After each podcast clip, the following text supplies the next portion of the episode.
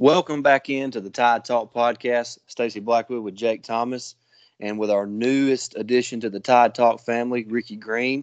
Guys, how y'all doing? Doing good. Ricky, how you doing, doing, buddy? Doing well, doing well. Just sitting here ready to talk some Alabama football. I think we'll get into some basketball stuff too. So I'm I'm excited.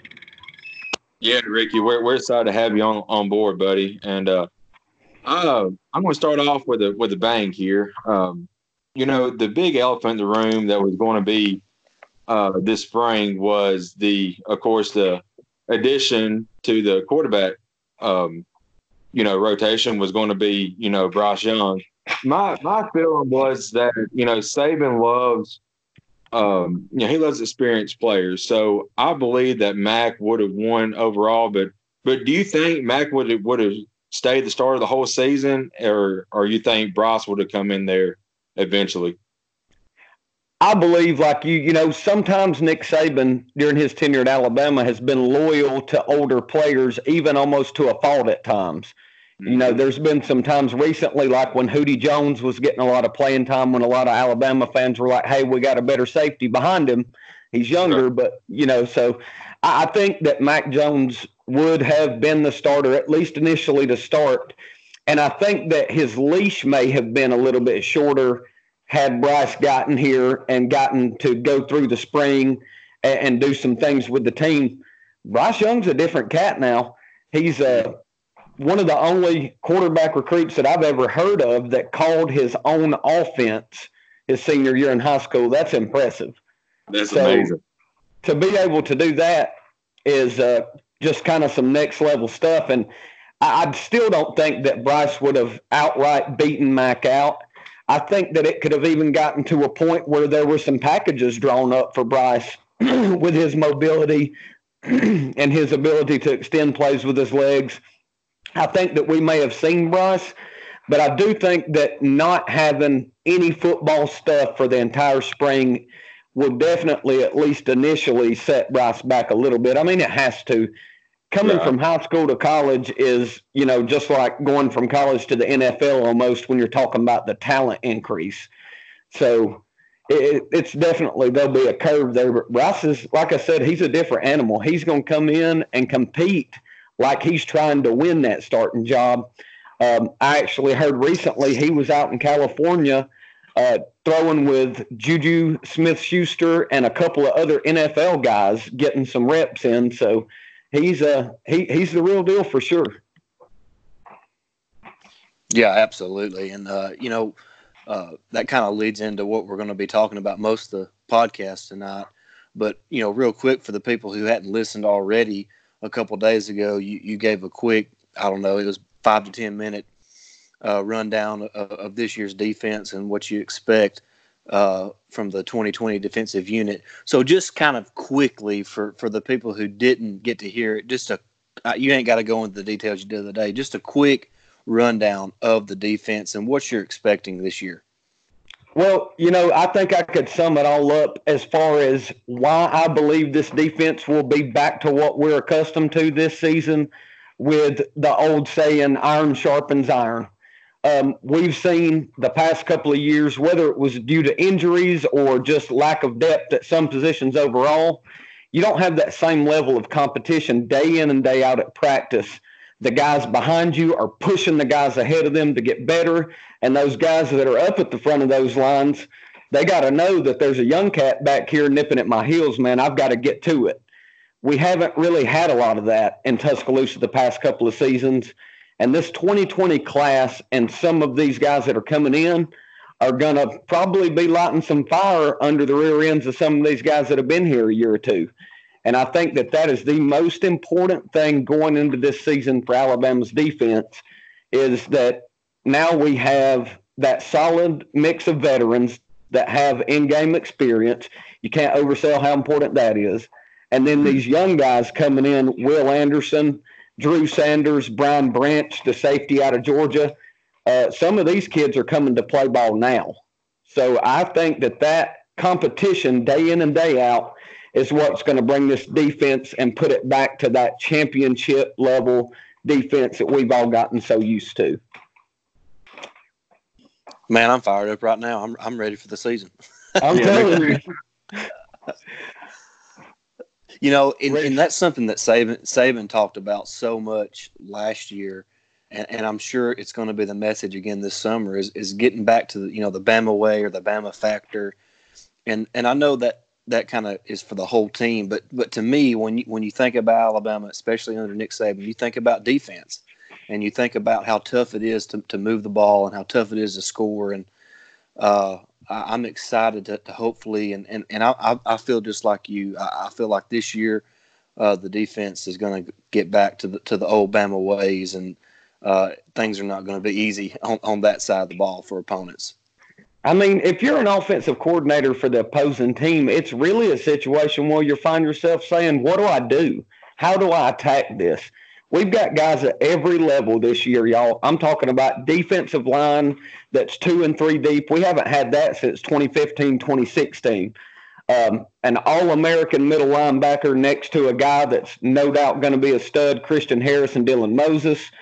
Defensive backs are right up to par with some of the best that we've had come through here. Uh, Battle and Daniel Wright will probably be our safeties. We've got uh, Patrick Surtain Jr. on the boundary. I, I mean, it's just a it's kind of a pick your poison type deal if you're an offensive coordinator staring down the teeth at this Bama defense.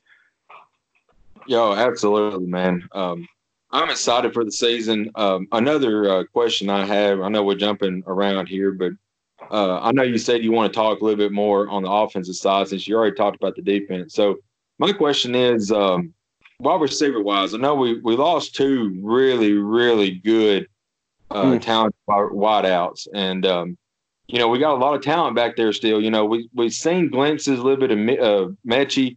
Uh, I think we seen him in the spring game. I don't think he played much in the year, but um, you know he's going to be really good. But a lot of people was talking about Shavers.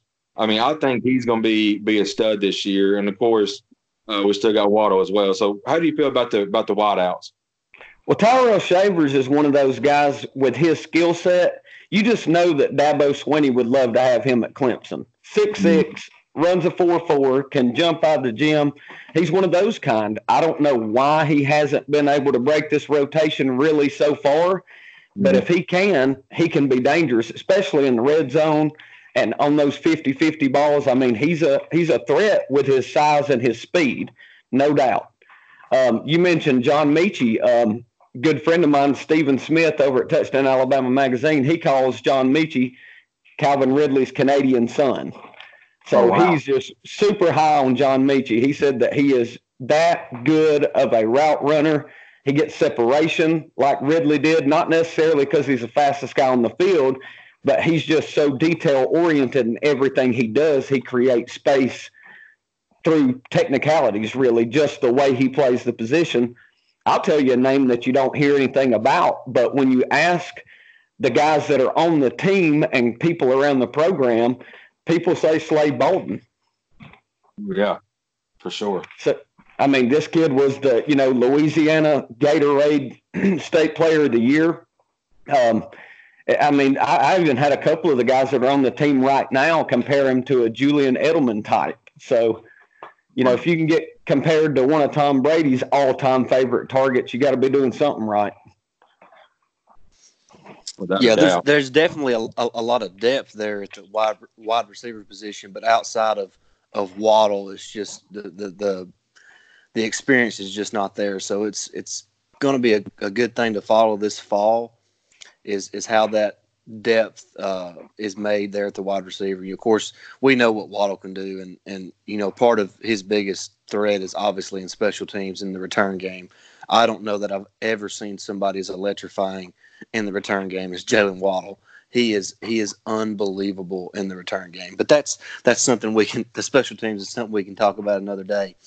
Uh, you're dead on there. I mean, he's almost like Javier Arenas. Like you hold yeah, your breath absolutely. every time he's back there for the kick. Every time. Yeah, it's unbelievable. But uh, kind of sticking with the offense, uh, let's. And Jake's already mentioned the quarterbacks. Of course, Mac Jones and, and uh, Bryce Young are, are, the two main guys. Uh, and then you have you know Little Tua and, and uh, a couple other guys. But really, it's it's going to be between Mac and and Bryce and uh, you kind of already spoke on that. But of course, we got the big Najee Harris coming back this year. That was honestly, I was kind of surprised. He, he had a really good season last year as a junior, rushing for over 1,200 yards, and he was able to show what kind of receiver he can be out of the backfield, and he was really dangerous in that. Uh, of course, Brian Robinson is going to be back, and then they signed three running backs. Uh, you know, this this this recruiting cycle to go along with guys like Keilan Robinson, and uh, there, there's a lot of depth there at the running back position as well. So, just kind of talk about what you're expecting from the from the running back rotation this year. Well, I can kind of see this going one of two ways, to be honest with you. The way Najee Harris looked towards the end of the season last year, in particular, there were a couple of games there towards the end of the year where you weren't stopping him and it didn't matter what you did. I mean, that, seeing him run through Michigan's defense the way he did, and and even against some of our you know better defensive opponents, Auburn and that big defensive line they had, Najee was still doing his thing. So mm-hmm one of two ways. If Najee comes out against USC and has a hot hand and rushes for 125, 135 yards and a couple touchdowns, this whole offense might be the Najee Harris show. I mean, it, it just, we haven't had a guy that can take 25, 26, 27 carries a game and be able to handle that load physically since Derrick Henry. And right. Najee is capable of carrying that if he needs to. Do I think that Absolutely. that's what the offense will be? Mm, probably not, but there's a chance. If Najee comes out hot, I don't see why we don't ride him, you know, and, and just see where it goes. Having a new quarterback and all, it, it's just, you know, a quarterback's best friend is a solid run game. So, um, but I think we'll kind of see the rotation. You've got like you mentioned, the the local boy there um, is going to be back this year. He'll be in the backfield with Najee. Then we've got uh, Trey Sanders is somebody that I think will probably be uh, second on the we won't say depth chart. Saban freaks out. Second on the rep chart. I don't want to get cussed by Nick someday out of habit saying the wrong thing. So um, right. rep chart, but he could really be one B. He's that good. He he could he, he could take carries from Najee. I mean, he's that kind of an athlete. He's just different. He's special. And if he comes back from injury and is anything like he was prior to injury, then he'll definitely by midseason, I would say, at least be second in terms of rushing on the team. Um, and then Keilan Robinson is somebody that I like a lot too. I mean, he's a different kind of running back. He's probably the closest thing to a Kenyon Drake type that we have right now. And I think that there'll be a, a niche for him in this offense, uh, taking some passes out of the backfield and, and some screens and stuff. Once you get the ball in his hands, he's small in stature, but he's fast as lightning, and, and he's somebody that can take it to the house. So we, we've got options. There's no doubt. I think one of the best recruiting jobs Nick Saban did is getting all these running backs to stay. I mean, we've got seven scholarship running backs that could probably start at most other schools. Yeah, that that is crazy to think about. Absolutely. So that's a that's a crazy number. And then you know, if you're talking about running backs, you got to talk about the offensive line. If oh, yeah. you don't have an offensive line, don't matter who you're handing it to. The good news for. Alabama is I think anything short of a Joe Moore Award this season uh, for this line that's going to be in Tuscaloosa will be a disappointment. I mean, these guys are big and bad, and if they gel together just right, it could be something special. Oh, absolutely. You know, I was going to say this is uh, this has got to be one of the, the deepest teams that Saban's had in, in a in a while. I mean, everybody's you know, two, three deep at every position pretty much. Um, and, um, you know, I, I don't want to say that it's a weakness per se, but, you know, uh, tight end wise, how, how, you know, you kind of feel like offensively that's going to be our weak point, but we still got really good talent there. Uh, how do you well, see college tight ends playing out? You know, if you look back through Nick Saban's tenure at Alabama, the years when Alabama was the best, we had a tight end that was a threat catching the ball and was a heck of a blocker. Even all the way back to, you know, our H-back days and then Colin Peek and Big Mike Williams. uh, recently OJ Howard and Irv Smith Jr. When we're the best offensively, we have a complete tight end. And you're correct in saying weakness. I mean, we just haven't had that the past couple of seasons. Um, but Jahleel Billingsley, that kid has really impressed me. What little we saw of him last year, and you know, we got him. We got the transfer out of North Carolina. Uh, Tucker, I believe, is his last name. He's somebody that was really versatile when he was at UNC. They flexed him out wide.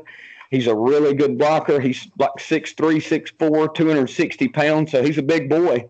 Um, I think the tight end position can kind of go from being a weakness to almost a strength this year, especially uh, when it comes to paving the way for that run game with some of these thicker guys that we have on campus now. Absolutely. Yeah, the, the Billingsley kid, he uh he uh he started impressing me. I don't know, it was probably around the uh I, it, it was past the halfway point. Early in the season, you could tell that when he was in, the blocking was not his strong suit. But as the wow. year went on, he was he was starting to figure things out. And of course, that does that that type of stuff. You know, when he was in high school, he could just uh, overpower everybody he played. But it's a little different ball game in the SEC. But he he was really starting to turn the corner late in the year, and you know I'm sure he's put on some weight this off season, and he's obviously got the athleticism that you know to match somebody like Irv Smith or OJ Howard. Uh, just needed to add on some weight and, and just a little more experience, and I think. Uh, I think he can be a really good SEC tight end. So I'm looking forward to seeing his development as well as the the Tucker kid that is transferred in from from North Carolina. Uh, and, and, and you brought him up just a few minutes ago. The offensive line. Uh, you know, we can talk all day about all these skill players, but if you don't have a, a line that you can depend on up front, uh, you can you can uh, you can just throw all the other guys out. So uh, I know you, you said that a, that a Joe Moore award is, is what you're expecting from this unit. But as far as the, the, the way the, the team lines up on the offensive front, how, how do you kind of see that, that, that playing out? I think you'll see two groups, at least uh, to open camp. Uh, two possible ways it can go. Again, the way I'm looking at it, a lot of people talk and you hear about Leatherwood at left tackle, um, and then having Emil Ekiyor at left guard, Landon Dickerson at center, we would then have Deonte Brown at right guard and have Evan Neal out at right tackle, which, if that's what it winds up being, I mean, it doesn't really get much more solid than that. Looking around the SEC, you're not going to see a whole lot of offensive lines where you could just say that's clearly better than what we have. Um, but I think that the interesting battle along that offensive line will be kind of if Darrian Dalcourt can step in at center and take that role and allow us to move Dickerson to his more natural position out at right tackle. Um, Evan Neal played guard last year. He's familiar with it. He improved quite a bit at guard throughout the season. So I think one more year at guard wouldn't necessarily hurt Evan. And I think it could actually help the offensive line as a whole um, just being tight, you know, Dickerson struggled some with some snap counts and stuff last year. I just think that that would be eventually it's going to be Dalcourt at center anyways. So knowing that, I think just go ahead and let's put it out there and see where we go with it. You know, that's a, that's an interesting point. Uh, you know, Dalcourt, he got some snaps even early on the year when when Chris Owens was kind of struggling and kind of dealing with some injuries and – uh, until you know Dickerson kind of found his way in there at the center position. But he's obviously a guy that the coaching staff has a lot of confidence in. I think last year probably what held him back most was was was his weight. He just wasn't quite big enough to to be able to handle an SEC. Uh, you know the, the the the strength along the defensive line that, that comes with the SEC. So a whole season of that probably would have been rough on somebody that was you know what what about 290 295 i'm yeah, sure when you're staring across at a 320 pound nose guard and you're 287 soaking wet, that can be a little intimidating. Right. So yeah. I, I, imagine that's the biggest reason he probably didn't make a bigger impact last year as a freshman. And, and I'm kind of with you. I, it's going to be hard to keep him off of the field. I, and you know we've we've all talked off air, and we're all really high on Dalcourt. Uh, me and Jake talked about him a lot last last year, and and how we are excited to kind of see what happens with him in the future. So uh, we could definitely see that happening up front. Uh, but you know, you got to keep guys like Evan Neal uh, in there. I, I, I, think Evan Neal has a chance to be the best offensive lineman that Saban has coached at Alabama, as far as talent wise. I'm not saying he's going to have all the accolades that guys like Barrett Jones had or something like that, but as far as just the talent, I think Evan Neal has a chance to be one of the most talented players that, that Saban's coached on the offensive line. Well, you can't teach six foot eight and 350 pounds. I promise you that. And when it moves the way Evan can move it, there's something real to that. There's something special. I think Evan Neal will eventually be the guy that replaces Alex Leatherwood at left tackle and maybe even takes that left tackle position to another level after Leatherwood's gone. So I, I think you're right about Evan Neal 100%. Well, I think that that covers the the offense, don't it, guys? yeah, pretty, pretty yep, solid. Pretty much. I mean, it, it is. Uh, it's looking up, man. You know, we've had all this coronavirus stuff lately. God knows we've all heard enough about it. It just feels good to get back to talking a little football again, man. It's a uh, the world needs college football, or at least You're I right. know I do. You're right, man. I'm I'm telling you. And you know, when when all this started, uh, Jake and myself decided, hey, we're going to keep doing the podcast even though there's no sports going on because, I mean, people people need an out from all this coronavirus talk and all this uh, social distancing and, and all that. I mean, I and you know, I don't want to act like we're taking it lightly, but I mean, life does have to go on, and you got to you got to do some of the things that you enjoy doing. And I know I know we love Alabama athletics and sports in general, and I know there's a lot of a lot of other people out there that that feel like we do. So uh, we decided that we are going to keep doing the podcast and staying active on Twitter. And uh, you know, even since that time, we, we've added you and and Lane to the team, and uh, yeah. we're, we're, excited about the future of, of, the podcast and of Tide Talk and and what you and Lane can bring to us. And uh, so we're, we're happy to have you on board, and we're happy to be talking to some Alabama football. Man, I'm excited to be with you guys. I think that uh, the potential for growth is is just whatever you guys want it to be at this point. Um, like you said, people need an out, and absolutely not taking it lightly. But just you know, here at my house, I believe in humanity. I just believe in people. We've all been tried time after time after time.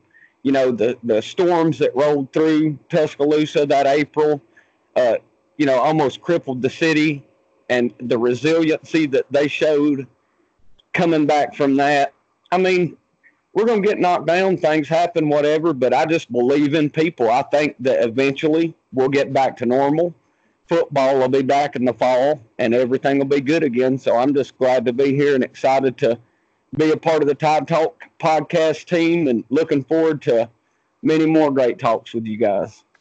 Heck yeah, brother. absolutely. Hey, hey, and before we go, I do want to mention a little bit about you know uh, Bama hoops. It's been a really good week for the for the men's basketball team. They picked up a oh, couple commitments. Time.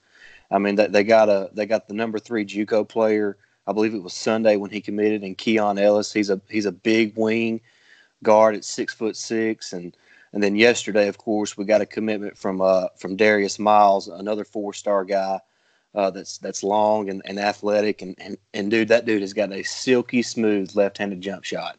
I don't know if y'all got a chance to watch much on him, but that dude can shoot the ball and it's silky smooth left-handed, much like uh, Jaden Shackelford. So just a bigger Jaden Shackelford. So it, it, and if he can come in and, and do what Shaq done as a freshman, that's that's going to be a big time. And, and and the team that that Nate Oats is is building. I know I know he's got a lot of guys remaining on the team from last year. But you know, right, right now there's five guys in the class. When you talk, you know, Keon Ambrose, Hylton, then of course the big big name guy is Josh Primo, the, the five star uh, guard, who's uh, in, in all accounts to me is probably going to be a one and done guy. Uh, yeah. He is going to he is going to be an incredible basketball player.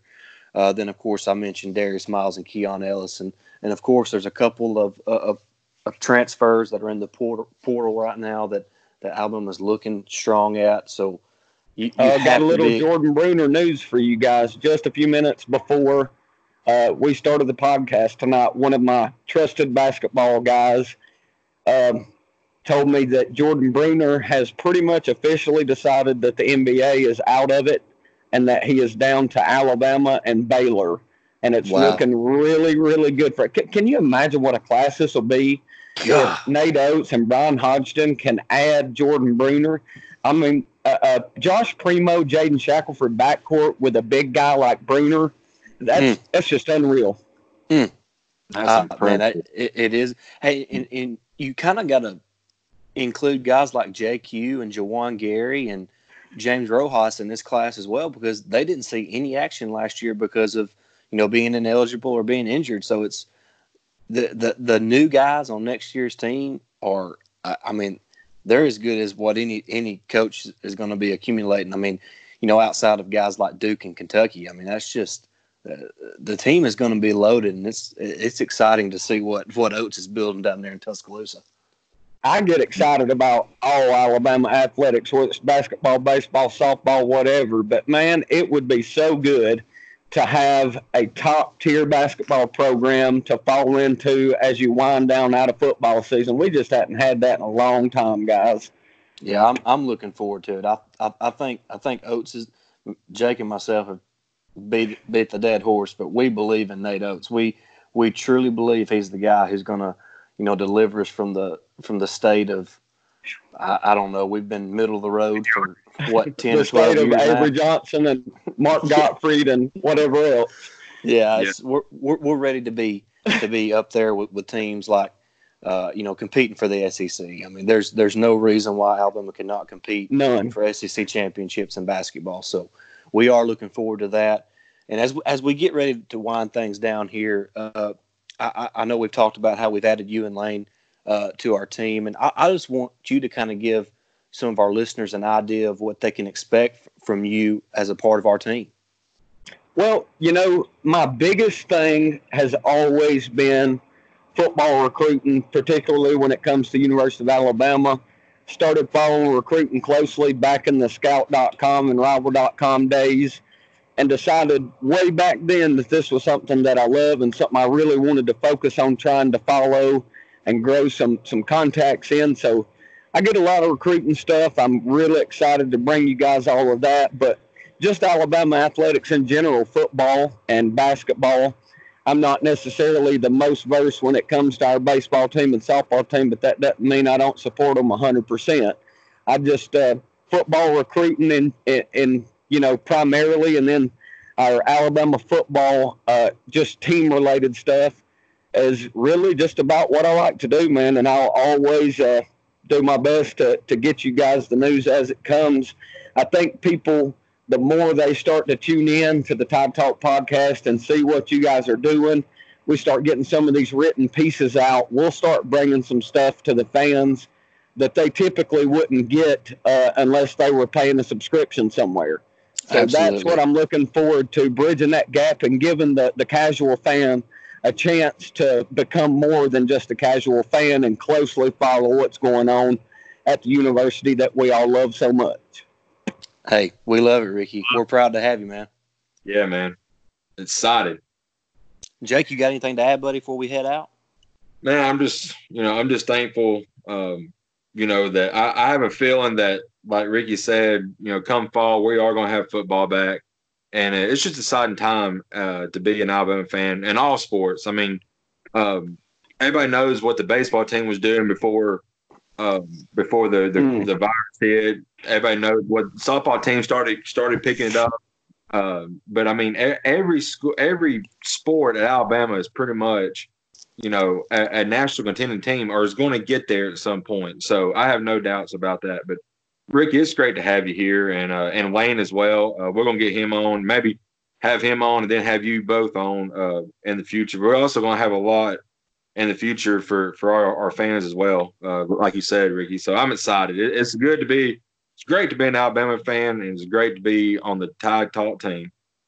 No doubt about it. And I, I want to go ahead and mention too, real quick, just to go ahead and get it in everybody's minds. Our written content, we'll be doing that through uh, Pypeline dot co p y p e line dot co. So that's where, as far as I know, that's where they'll be finding all of our written content soon.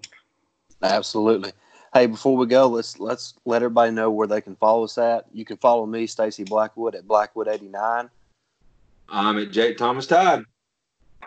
And I'm at Bama RLG, one half of the Bama Bros. Y'all follow us on Twitter, and we'll see you there. Absolutely, and and make sure you follow our podcast Twitter feed at Tide Talk underscore Pod. All right, guys. Hey, y'all have a good night. Roll Tide. Roll Tide.